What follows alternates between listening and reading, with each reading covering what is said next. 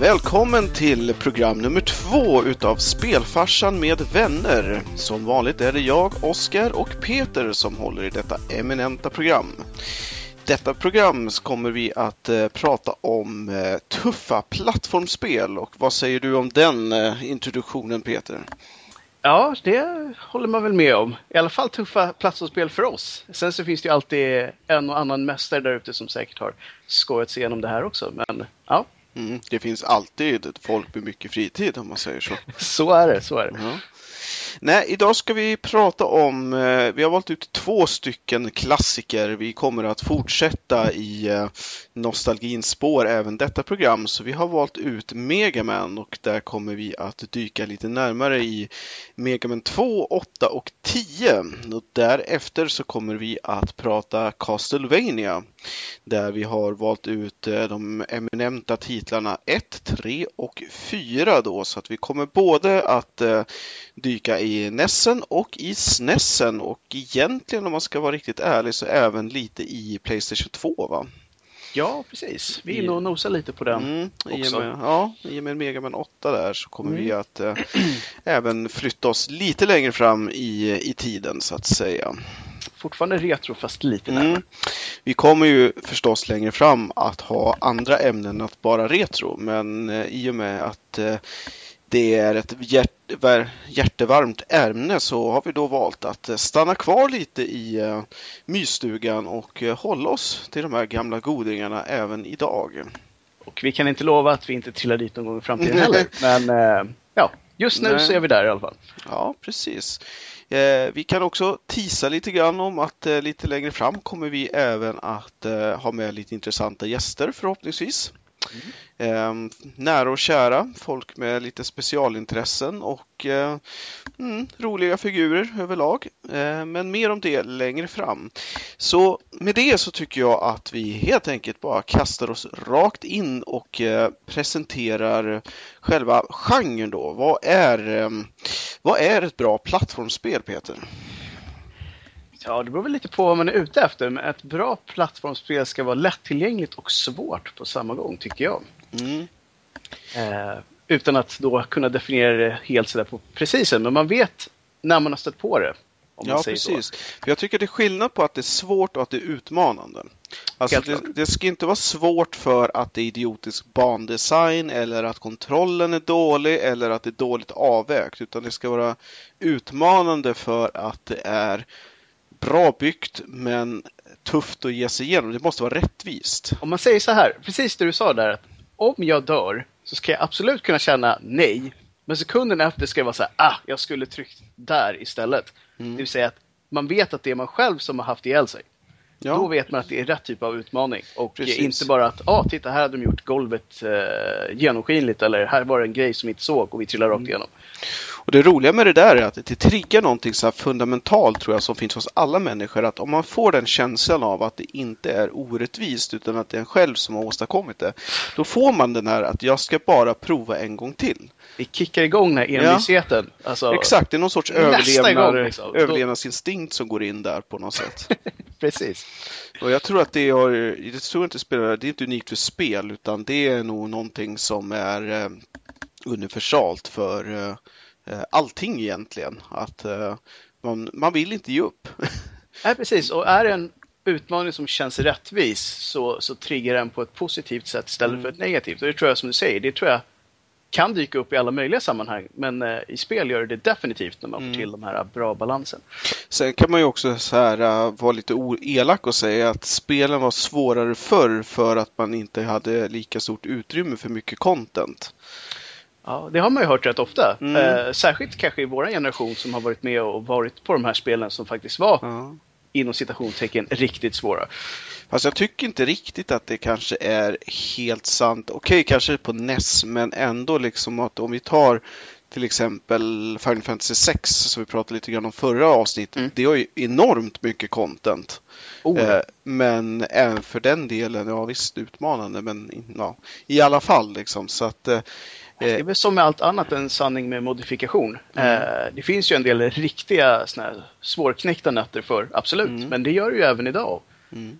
Och det kommer ju nästan lite sådär tillbaka också, om man ska vara helt ärlig. Ja, precis. Det ser man ju bara i Dark Souls, eller Souls-serien. Det här ja, med att man har gått så långt med tutorials och skyltar och pilar och allt vad det är att man nästan har längtat tillbaka till de här riktigt ybersvåra uh, spelen som man hade förr för att det var mer en uh, djurisk eller naturlig utmaning eller instinkt som liksom kickade igång det hela. Jag tror att folk har på något sätt saknat det, fast man kanske inte riktigt mm. visste om det förrän de här spelen började komma tillbaka nu lite på senare år. Ja, men sen tycker jag tjusningen också med ett riktigt bra plattformsspel, det är att du, ska, att du verkligen kan bara springa rakt igenom det. Att om du tajmar kontrollen exakt ska du inte behöva stanna i princip. Om du hittar det där flytet mm. som är för all del väldigt svårt att hitta. Men när man har det så, så kan spelen bli väldigt snabba att mm. ta sig igenom. Vilket också bidrar till en speciell känsla av det här den här fingertoppskontrollen som bara ja, finns verkligen. där. Jag skulle vilja säga att ett spel som eh, förkroppsligar det är ju till exempel Sonic. I alla fall mm. någon av de tidigare. För levde, del... levde väldigt mycket på det skulle jag säga. Mm. Just den här känslan av fart som inte riktigt fanns i andra spel. Då. Nej visst, det har ju kommit tillbaka i till exempel Donkey Kong Country till exempel. Och mm. eh, eh säkert Super Mario för den delen också förstås. Men just mm. den här uh, flytet är ju otroligt viktigt för att det ska kännas som ett riktigt gediget plattformsspel. Att mm. det, ska bara, det ska bara rinna på så att säga. Precis. Så länge man inte gör något dumt själv då förstås. Ja, ja, så är det. Ja, mm. ska vi säga att vi hittade väl en och annan gemensam nämnare för bra plattformsspel? Ja, precis. Jag tycker vi har eh, liksom lagt mattan här för eh, hur, eh, vad vi anser är ett bra plattformsspel och jag tycker då egentligen utan att ja, vara särskilt missvisande att säga att jag tycker nog att Megaman-franchiset är de facto det spelet som satte åtminstone, visst att Super Mario alltid är Super Mario, men Megaman satte Run and Gun på kartan på riktigt så att säga innan det ens fanns ett namn på genren eller subgenren utav plattformsspel då. Ja, nej, jag håller helt med. Jag menar, eh, som du säger, Super Mario är ju en eh, liksom, legend och en koloss inom plattformsgenren i stort. Men det är ju inte mycket run and gun i eh, Super Mario på det sättet. Nej, visst man kan uh, kasta eldbollar men uh, det är inte, inte alls på samma sätt. Um, tåls att nämnas också förstås att kontraserien är ju minst ja, också där uppe och eh, konkurrerar. Men jag har, gillar storyn bättre i Megaman än vad jag gör i Contra. Eller Probotector som det hette så vackert här i... Just det, det gjorde jag. Japp, japp.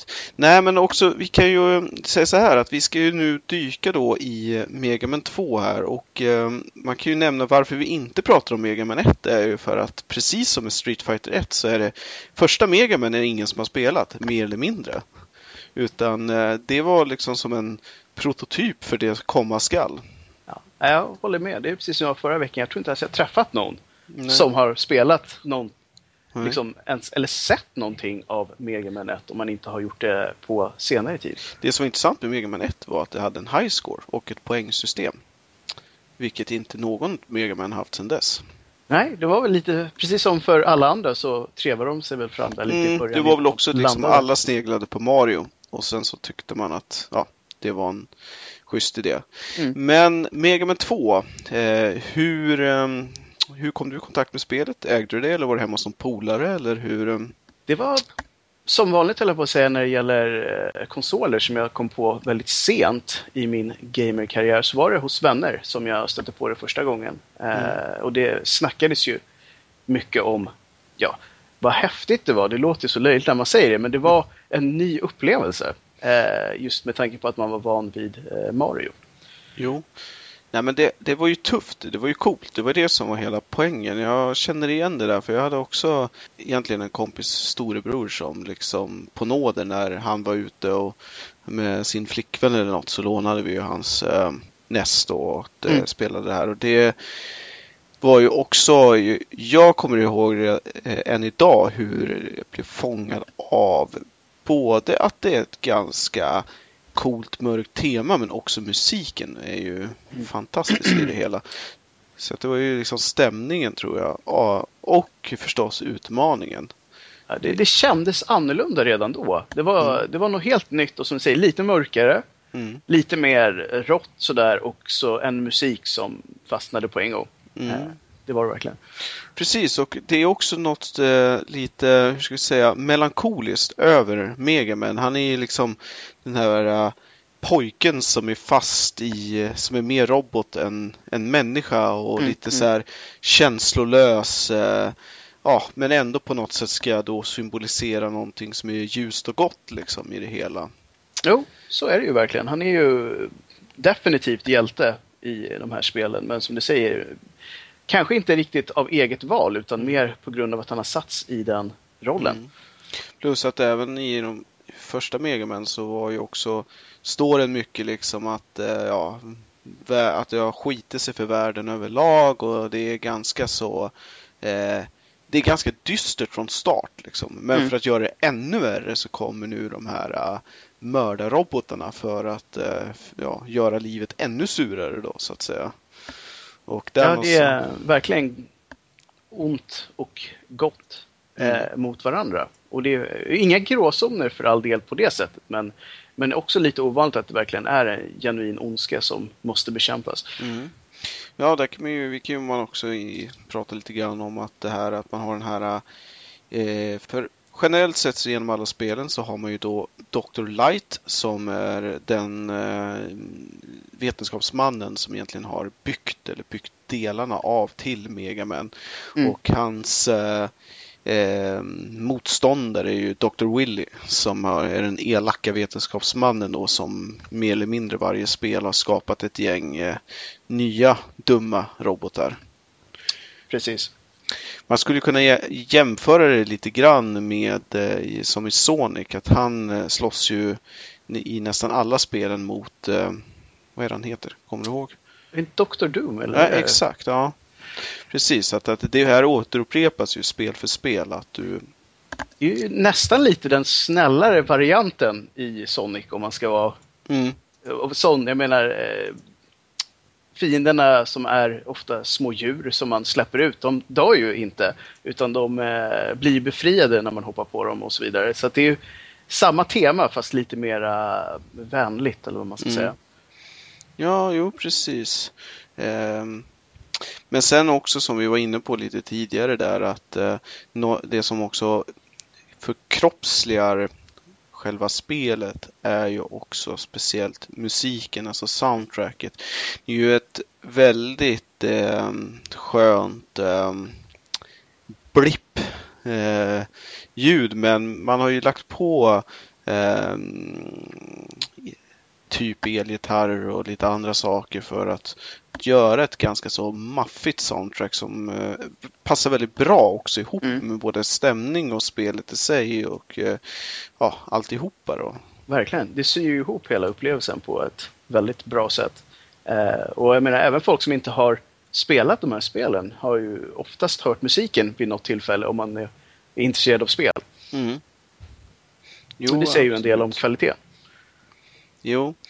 Eh, men om man ska då säga någonting mer om själva innehållet i Megaman då så har vi ju då att det är ju byggt på att man ska då man nu ska först då förstöra åtta stycken bossar. Det är alltid åtta stycken bossar i det hela och där har man då Quickman, Metalman, Airman, eh, Crashman, Bubbleman, Flashman, Heatman och Woodman.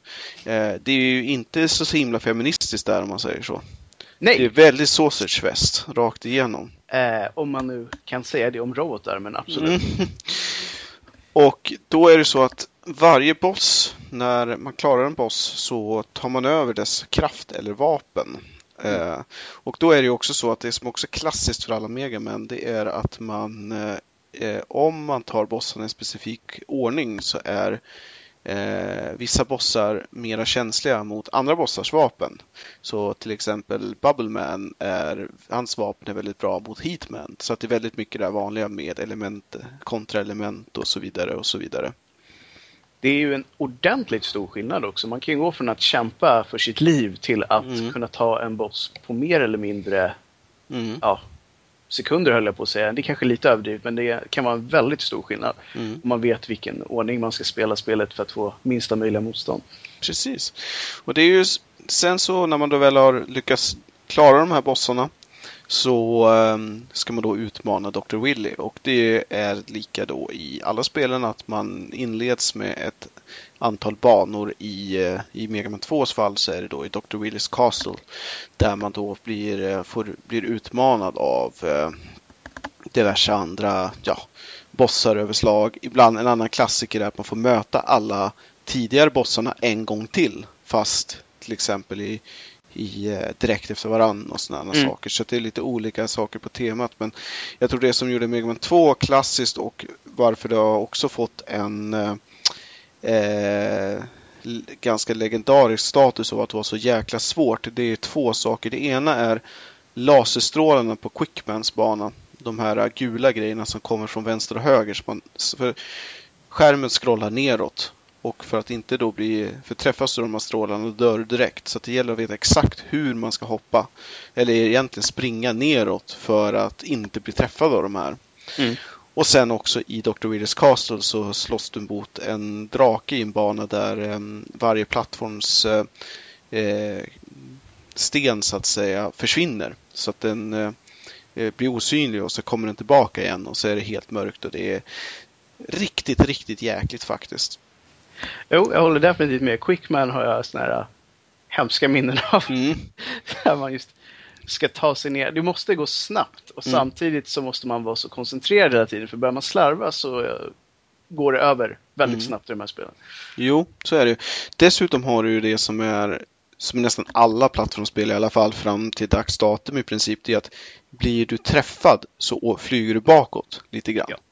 Kommer det... helt ur uh, rytmen, vilket är nog så viktigt.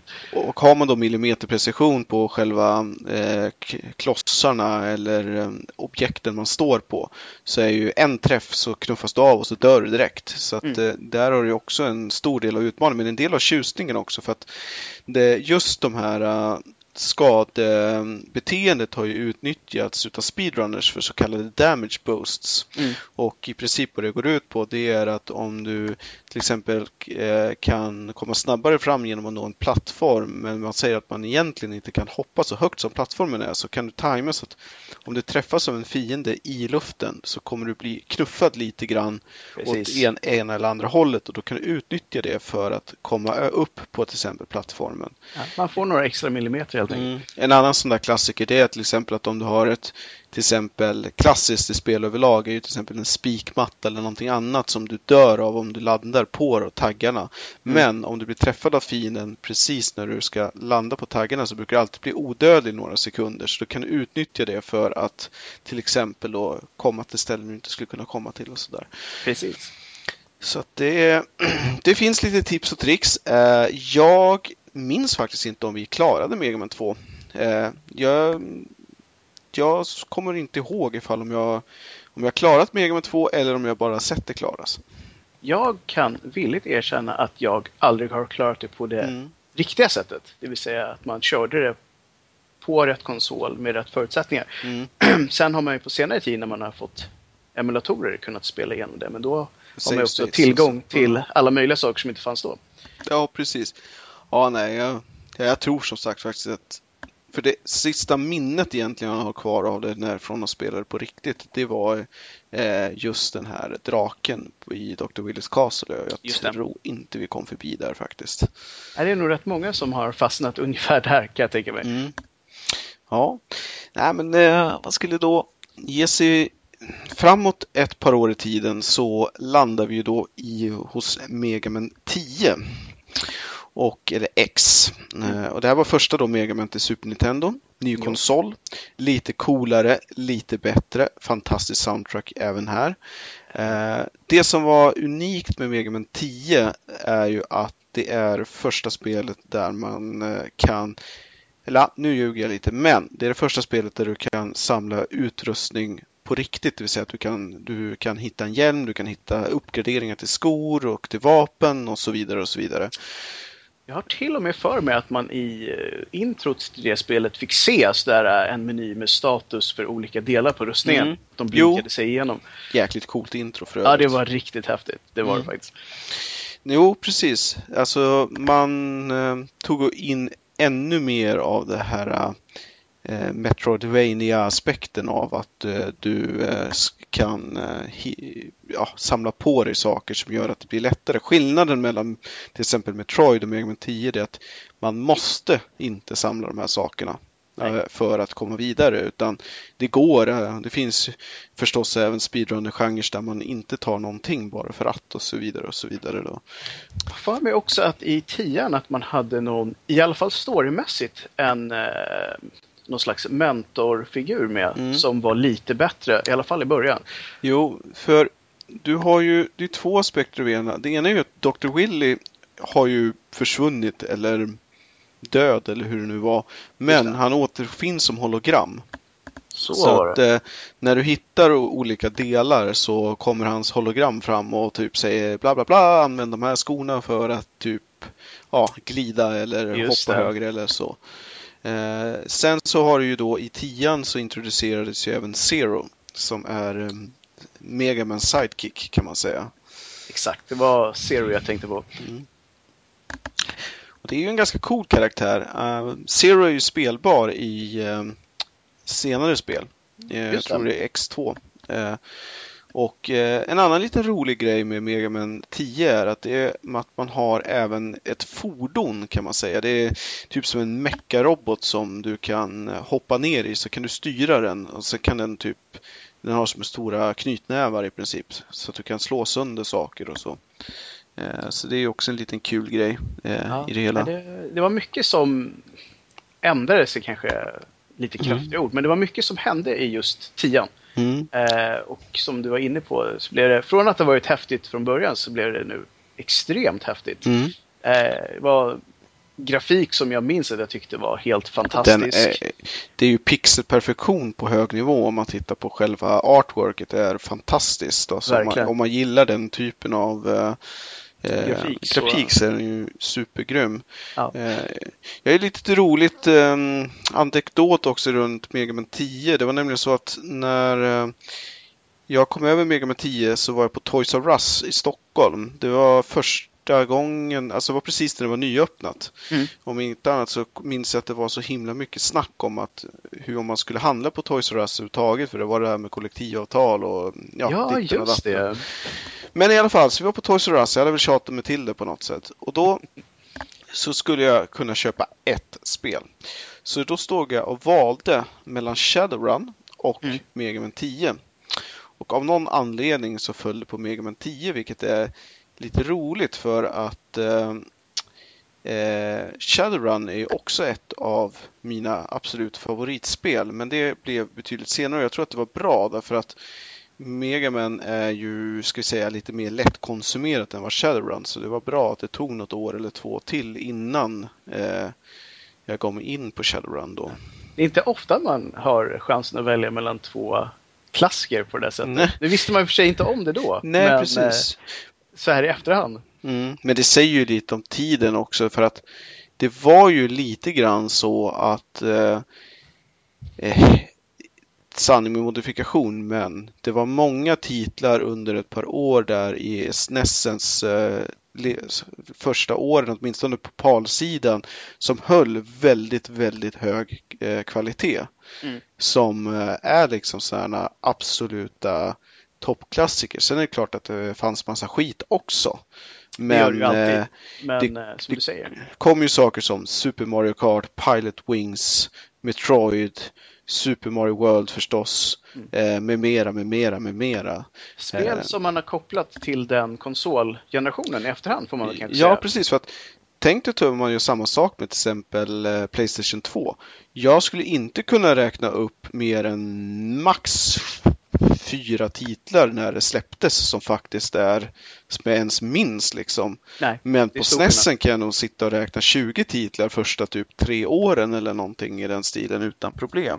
Mm. Så att eh, det var, man var bortskämd lite grann också, måste man ju säga.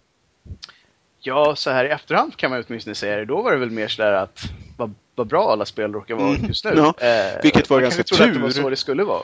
Med tanke på att eh, det var ju man hade ju inte alls samma möjligheter att kunna titta på spelen eller läsa recensioner på så sätt så som idag. Idag kan du ju dissekera mycket mer innan du väljer att vad du nu ska lägga tiden på att spela. Absolut. Och sen så har vi även det här att man hade ju inte dagens lön eller vad man ska säga. Så det var viktigt vilka spel man faktiskt ja. eh, skaffade. För man spenderade ju rätt mycket tid med dem sen. Jo, precis. Det var ju väldigt viktigt. Um, tack och lov också så hade man ju möjligheten att andrahandsmarknaden för spel var ju en helt annan grej då. Att Verkligen. du hade tv-spelsbörsen. Eh, ja, exakt. Där man kunde byta eh, inbytesmarknader. Egentligen är det så här, i efterhand har jag tänkt på det, vilket jäkla hassel egentligen. De blåste kidsen på ganska mycket, mycket pengar egentligen. Men de fick det där till någon slags, jag minns det var ju nästan lite så här magiskt att springa in på tv-spelsbörsen med alla de där spelen och liksom mm. vad finns i hyllorna och mm. vad kan man få för det ena och det andra och sådär. Så, så ja. de lyckades ju göra en häftig upplevelse av det. Det är inte riktigt eh, så här efterhand eh, egentligen det, det goda överväger ju det onda om man säger, men hur de egentligen fick göra de här affärerna med kidsen som inte ens var så långt ifrån var eh, Nej, egentligen. Det, det har jag tänkt på någon gång sådär att eh, frågan är om, om folk egentligen hade så mycket koll på hur det där fungerade. Nej. jag tror just att det var det. Det var, det var tv-spel, det var ingen som var insatt och Nej, kidsen alltså, har väl det på något mm, sätt. Precis. Nej, det, det, det, var, det var tider det så att säga. Absolut. Ja, men om vi skulle ta och eh, runda av Megaman med det sista liret då som jag hade tänkt eh, att nämna lite grann. Och det är ju då att vi eh, hoppar återigen fram några år till Megaman 8 som kom till Playstation 2. Mm. Och det här var ju egentligen precis i början av den här tiden när man började sukta efter utmaningar igen. Mm. Där man under lång tid egentligen hade jobbat som fasen för att egentligen väldigt bra att man ville göra spel mer öppna och enkla för att kunna nå en större publik. Snyggare och mer lättillgängliga hade ju varit ja. lite ledorden under en period. Men det gick ju lite långt så att eh, det finns ju massa så här roliga videos på Youtube som i stil med att hur eh, till exempel första Zelda skulle se ut om det var skapat idag. Liksom, och så där. jo, eh. det har ju hänt en del. Men Mega Man 8 då, det eh, skapades som ett retro fanservice-spel egentligen utav Capcom. Eh, och eh, släpptes ju också då som, eh, down, som bara som nedladdningsmaterial på Playstation Store va? Ja, just det. Jag tror inte du kunde köpa det i butik. Nej, det Nej. är jag relativt säker på att man ja. inte kunde. Så att det var ju nästan som en, ett indie-spel kan man säga, även om det är gjort av en eh, stor producent. Då, så att säga. Mm. Eh, jag eh, kommer ihåg att jag vart sugen på det här egentligen av samma eh, anledning som alla andra egentligen. Just det här att man eh, var lite less på att, eh, att det inte var så mycket utmaning utan man ville då få lite mera lite, lite mera utmaning, lite mera eh, motstånd. Men, men också just det här att eh, man eh, vill ju återuppleva lite nostalgi igen. Ska säga, du är inne på två rätt så eh, liksom, nyckelområden där. För det första så var det väl så här att tänk om man kunde köra ett spel igen som man inte är säker på att man klarar. Mm. Eh, vilket ju på något sätt nästan hade försvunnit. Det var väl mer en sådär spelar du ett spel tillräckligt länge så kommer du alltid klara det. Det hade ju nästan blivit lite sådär um, måttstock mm. för spel.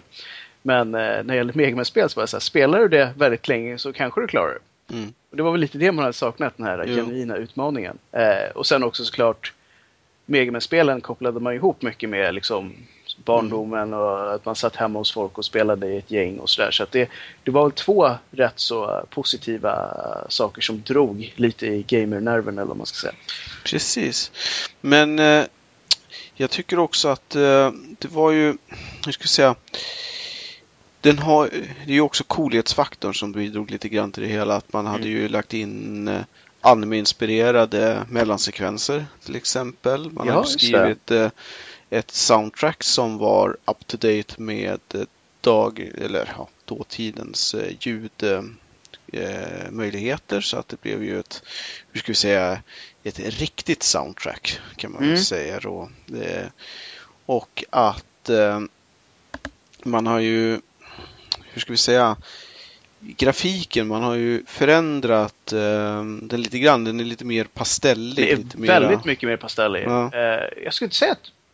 Jag tyckte den var väldigt bra. Eh, jag gillade liksom de valen, men jag kan tänka mig att eh, många kanske reagerade negativt på det, för den är ju både som den alltid har varit, men väldigt annorlunda. Den är mycket ljusare skulle jag säga för det första och pastellig. Eh, och det är lite mer så interaktivt med effekter och annat. Mm.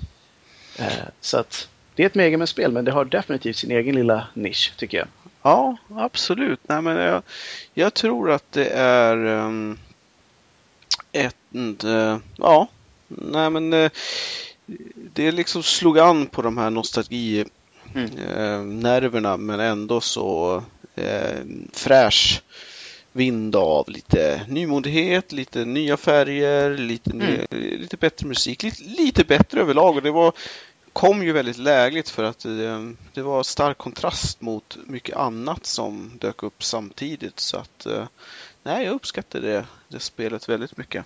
Ja, det är, det är nog många som har det på en speciell plats tror jag. Mm. Ja, nej men vad bra, men då lämnar vi eh, Megaman överlag då. Ja, åtminstone för den här gången. Mm.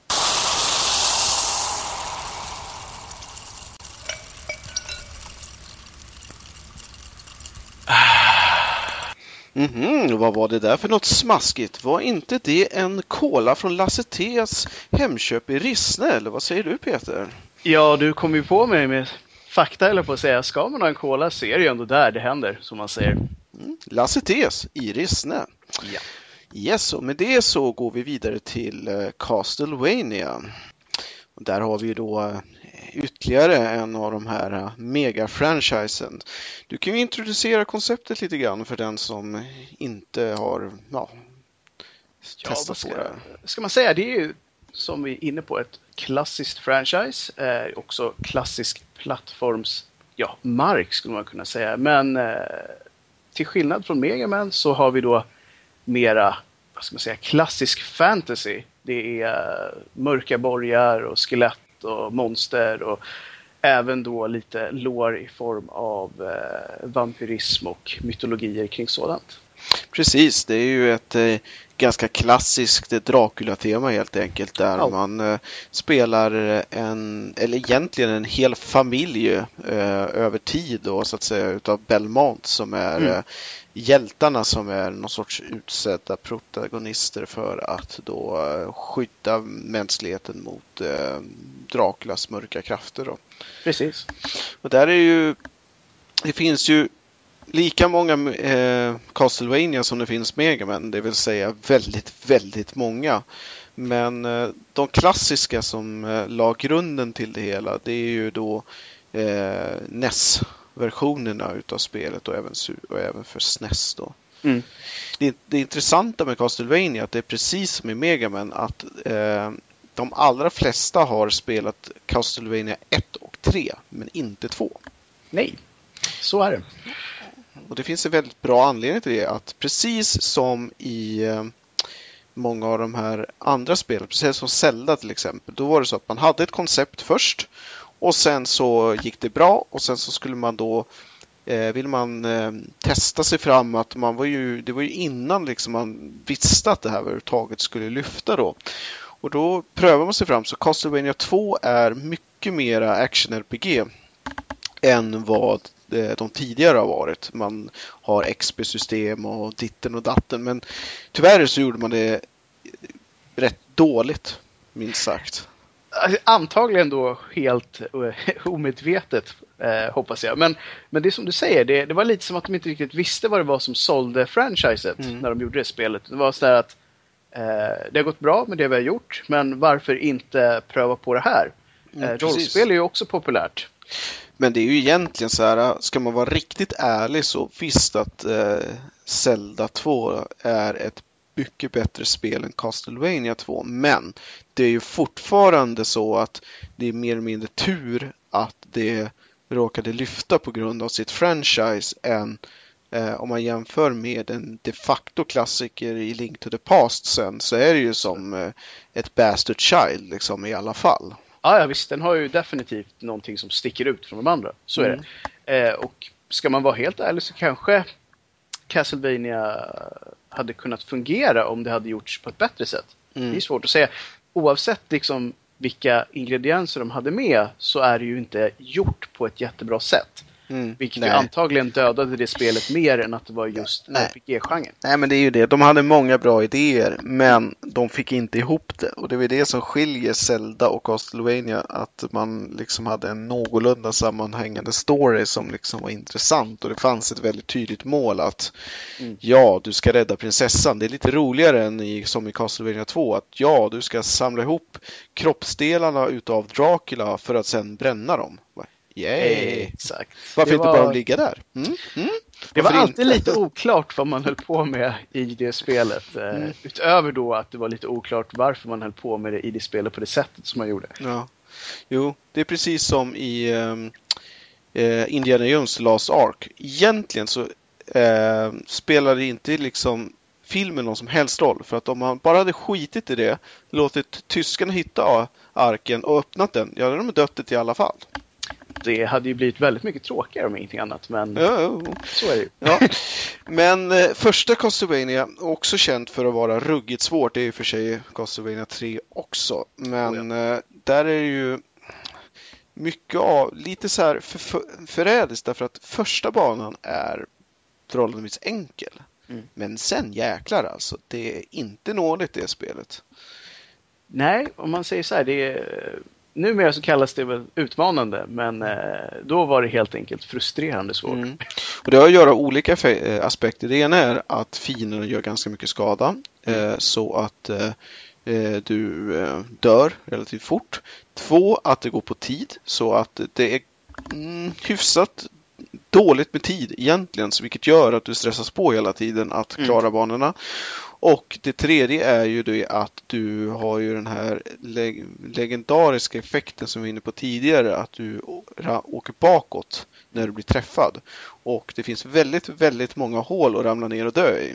Väldigt många hål och det finns ju även eh, saker som eh, förstörbart golv och så vidare, så man kan ju Mm. verkligen ställa till det för sig själv. Mm. Som tur är så finns det ju då lite saker då som kan hjälpa en på vägen. Till exempel så, det som är klassiskt med Castlevania det är ju att du dels du slår sönder ljus av någon anledning. Varför de valde det vet jag inte. Men kandelabrar på väggar i princip.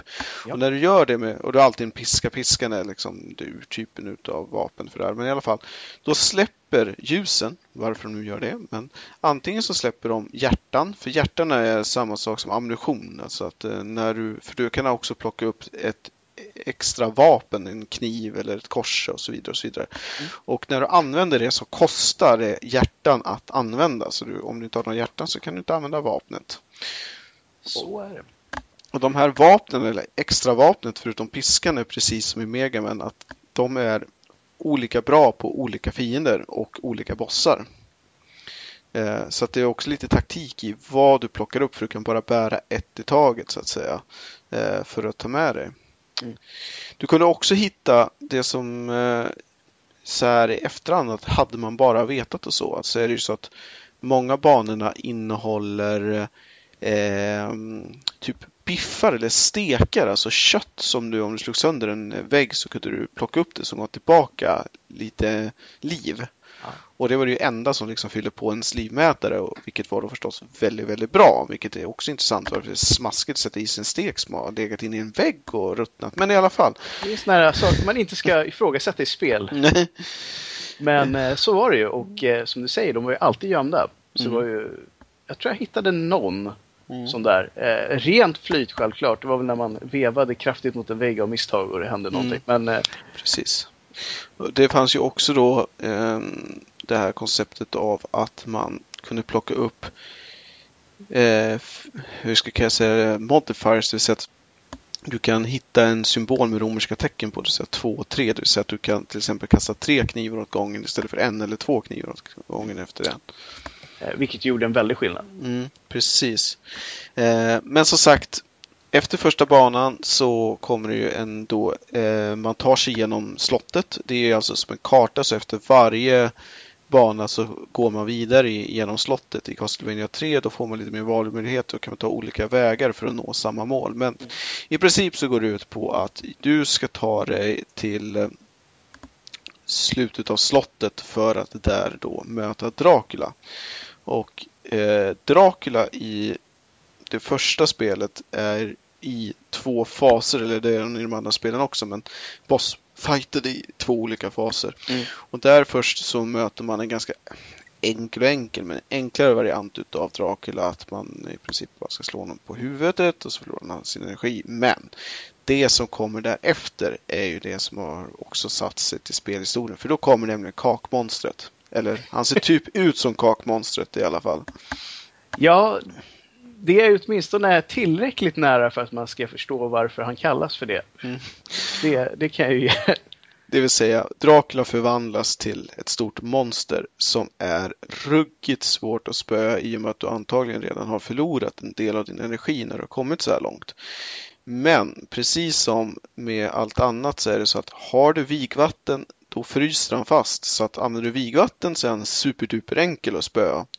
Medan eh, har du det inte så är han definitivt inte så lätt att spöa. Som... Har man vattnet så kan man ju till och med vara så där förnedrande mot honom att han inte får röra sig överhuvudtaget. Mm. Ja. Nej, det är ju Annars så är det ju då förstås att, eh, apropå vapnen då, så är det ju piskan som är det ledande temat genom alla spelen och den kan ju då uppgraderas i flera steg. Det vill säga att man samlar power-ups som gör piskan längre och längre och även gör mer skada. Mm. Det som är att du behåller piskans state mellan banorna. Men om du dör så måste du börja om. Det vill säga att du förlorar dina vapen och du förlorar dina piskas eh, status så att säga. Så det var ju också en grej med att eh, som gjorde att till exempel eh, sista bossen och bossar överlag svårare att dog du första gången. Så visst att eh, oftast att, du, att de hade något ljus innan som släppte någonting och sådär men det var inte alls självklart att du ska eh, få eh, att du hade samma chans att säga Nej, andra alltså, gången du försökte. Första chansen var överlägset den bästa chansen. Mm. Eh, vilket också på något sätt bidrog till att man verkligen var på tårna. Eh, mm. när man var medveten om att det var så det var så var det så att okej, okay, nu är det slutbossen. Jag har alla de stödhjulen som jag kan ha i stort sett. Mm. Det är nu eller så kanske det inte är idag alls jag klarar det här spelet utan jag kanske får sätta mig och ta en sittning till imorgon istället. Mm. Precis. Det som jag också tyckte var kul med um, Castlevania 3 jämfört mot det första spelet, att för det första utmaningen var samma, men det var att där kunde du ha fler karaktärer. Ja. Så i Castlevania 3 så kan du eh, spela tre övriga karaktärer förutom eh, Simon Blant. Då. Eh, vilket är gjorda och de hade också lite unika förmågor. Du har till exempel en typ cirkusartist jag för mig att han är som kan klättra på väggar och tak. Du mm. har en magiker som kan eh, eh, sväva tror jag det var och eh, sen så har ytterligare någon karaktär sådär som, så att du kunde byta karaktär mellan banorna. Eh, det var ju också så att Castlevania 3 införde ju det här att du kunde då ta två olika rutter för att nå eh, slutbossen. Mm. Vilket ju var jättehäftigt såklart. Precis. Eh, där var ju också så att det finns ju den rutten som ska vi säga går ovan jord genom slottet är betydligt lättare än att försöka ta sig genom eh, det finns något skepp av något slag för mig där man ska eh, piratskeppsaktigt. Eh, plus ett par andra där det är mycket svåra plattformar och sådär. Men det är ja. klart, det är ju inte lätt för det. Eh, till slut hamnar du i klocktornet som är ett sådär klassiskt bana som är återkommer även i Castlevania 4. Mm. Eh, där man ska då klättra upp på sådana stora kugghjul som rör sig. Eh, som är en sån här ja, klassisk utmaning i, i, i spelväg överlag. Ja, det får man väl säga. Så jag vet inte exakt när den dök upp första gången, men det här var ju ett av de tillfällen man verkligen minns. Mm. Jo, och eh, det är också som är starkt minne av som är specifikt med också med som är i och för sig liknande mellan Castlevania och Mega men det är ju att man hade ju inte saves på den här tiden utan man hade lösenord för att uh, kunna slippa spela om spelet så, så att när du dog så fick du ett lösenord och lösenordet uh, var en nyckel för att då bestämma vilken bana du var på, vilka vapen du hade och så vidare. och så vidare. Mm. Uh, vilket då att det också ryktades om eh, speciella lösenord för att ja, komma till sista bossen och sådana här saker. Ja, precis. Men, det var ju nästan hårdvaluta höll jag på att säga. Mm. De här lösenorden. Ja, Oj, vad jag hade skrivit ner dem på saker som jag sen glömde vart de låg. Vilket ju nästan var lika klassiskt som lösenorden själva. Att man mm. alltid eh, malplacerade dem väldigt snabbt. Ja, det är som till exempel i Kid Icarus till NES där eh, tror fortfarande minst att det är så att för att komma till Medusa så är det först spå eller stora Q på de två översta raderna och sen så är det åttor hela vägen. Men det är så här, lösenord vi minns. Ja, verkligen. Och lösenord som man ville minnas också. Ja, men samtidigt ska man ju säga att det är tacksamt att de här spelen hade lösenord för det fanns spel som definitivt inte hade lösenord oh ja. som har, jag tittar på dig Ninja Gaiden alltså. det är ju, har ju fått sina liksom legacy-minnen också mm. om vi säger så. Eh, de här kommer man visserligen ihåg som utmanande för all del men det är som du säger, det var ändå man fick en eh, rättvis chans att mm. faktiskt klara dem. Mm. Det som också tycker jag bidrog mycket till Castlevania som vi har varit inne på tidigare. Det är ju soundtracket som ja, precis verkligen. som i Megamans fall har eh, klassiskt eh, eh, status. Speciellt ledtemat är ju sånt där som du kan spela för vem som helst så kommer man mer eller mindre om man har någon koppling mot spel överlag så kommer man känna igen det. Så är det absolut. Och det är sånt där man ju även gjort symfoniorkester om eh, Castlevania. Och eh, det är en musik som gör sig väldigt bra i orkestersammanhang får man väl säga. Den är Men, ju bombastisk ja, i sin natur. Mycket stråkar, mycket ödesmättande del körer och så vidare. Och så verkligen, vidare. Verkligen. Nej, så det, det, är riktigt schysst. Det, var ju, det fortsatte ju förstås även in i NES. NES är också lite speciellt, för rätta mig om jag fel, men det finns bara ett Castlevania till, till SNES, menar jag. Ja, det tror jag faktiskt du har helt rätt i. I alla fall i Europa. Eh, I alla fall, Castlevania 4 eller Super Castlevania var, blev ju rebooten utav Castlevania. Lite kul för att eh, så många gånger som man har egentligen rebootat det här spelet på alla ledder och sådär att man redan gjorde det då. Mm. Det vill säga att man placerade det innan första Castlevania. Liksom rent. Eh, någon gång skulle jag vilja se någon sån här historiskt eh, schema liksom över hela Castlevania, hur fasen det sitter ihop egentligen. Men det, det... det är nog en helt egen lår, tror jag. Mm. Eh, hur jo. man ska pussla ihop det, i vilken ordning man ska spela alla spelen mm. för att få ut det mest logiska. Det som man hade fått med sig till Castlevania 4 som då förutom förbättrad grafik var ju att man hade uppdaterat eh, rörelseschemat lite grann. Så helt plötsligt kunde man till exempel piska, alltså man kunde slå, rikta piskan i åtta olika led. Det vill säga snett uppåt, snett neråt och så vidare. Vilket är, gjorde saker och ting lättare. Du kunde också blockera med piskan ja. samt att du kunde eh, använda det som en grappling hook. Just precis med det. Metroid.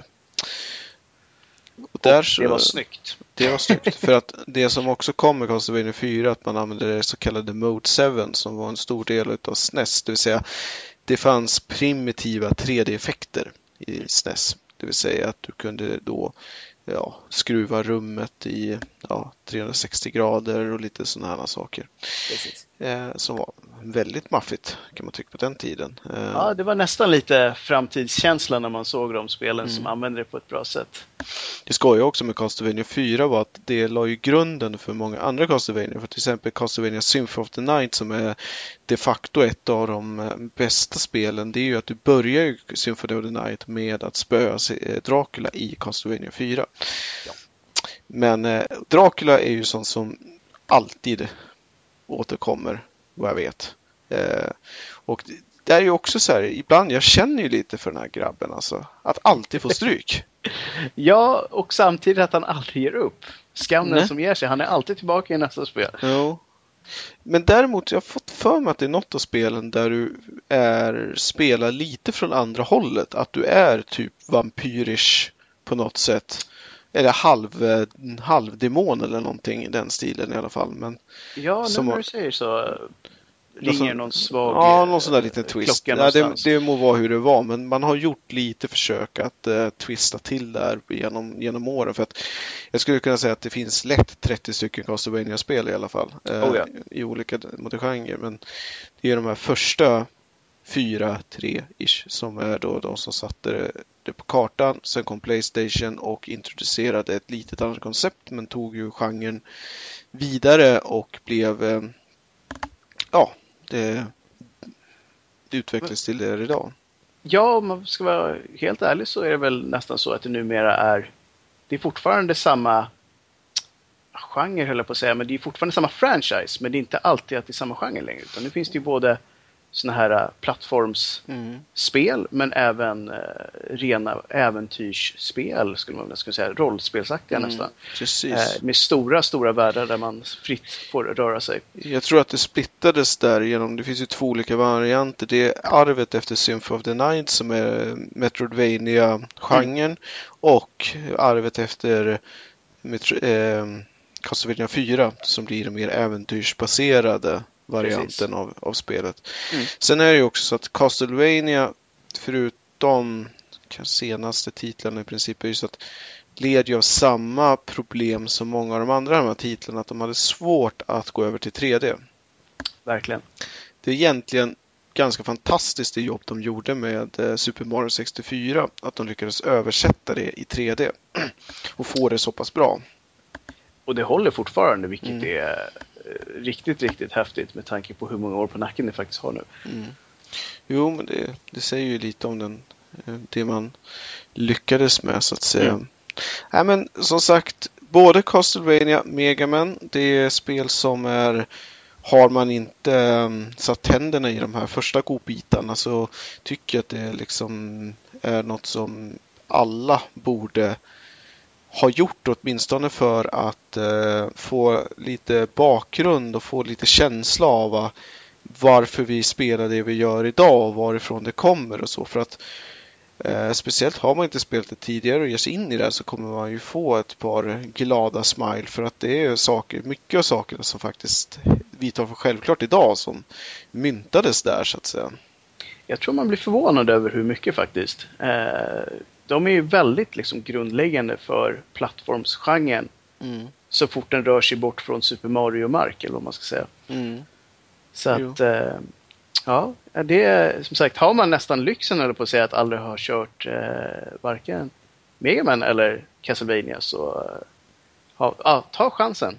Mm. Definitivt. Är, man kommer förhoppningsvis inte ångra sig. I princip allt som, som gjordes för NES och SNES eh, är ju, är ju värt att uh, sätta tänderna i. Sen finns det fler därefter men börja där, hoppa Castlevania 2, hoppa Megaman 1, spela gärna Megaman 2, 3, 4, 5 kanske också, men 2, 3 i alla fall.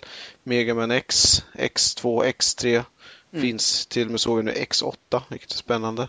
Ja, det är eh. verkligen spännande att se att det höll i sig så länge. Mm. Capcom gjorde ju en rolig grej där med, eh, apropå Mega Man 10, att det finns ett speciellt item att om du dör, ni ska se åtta gånger på, eh, inte exakt vad banan heter, men eh, det är Drillman eller någonting sånt. Det är en gruva i alla fall.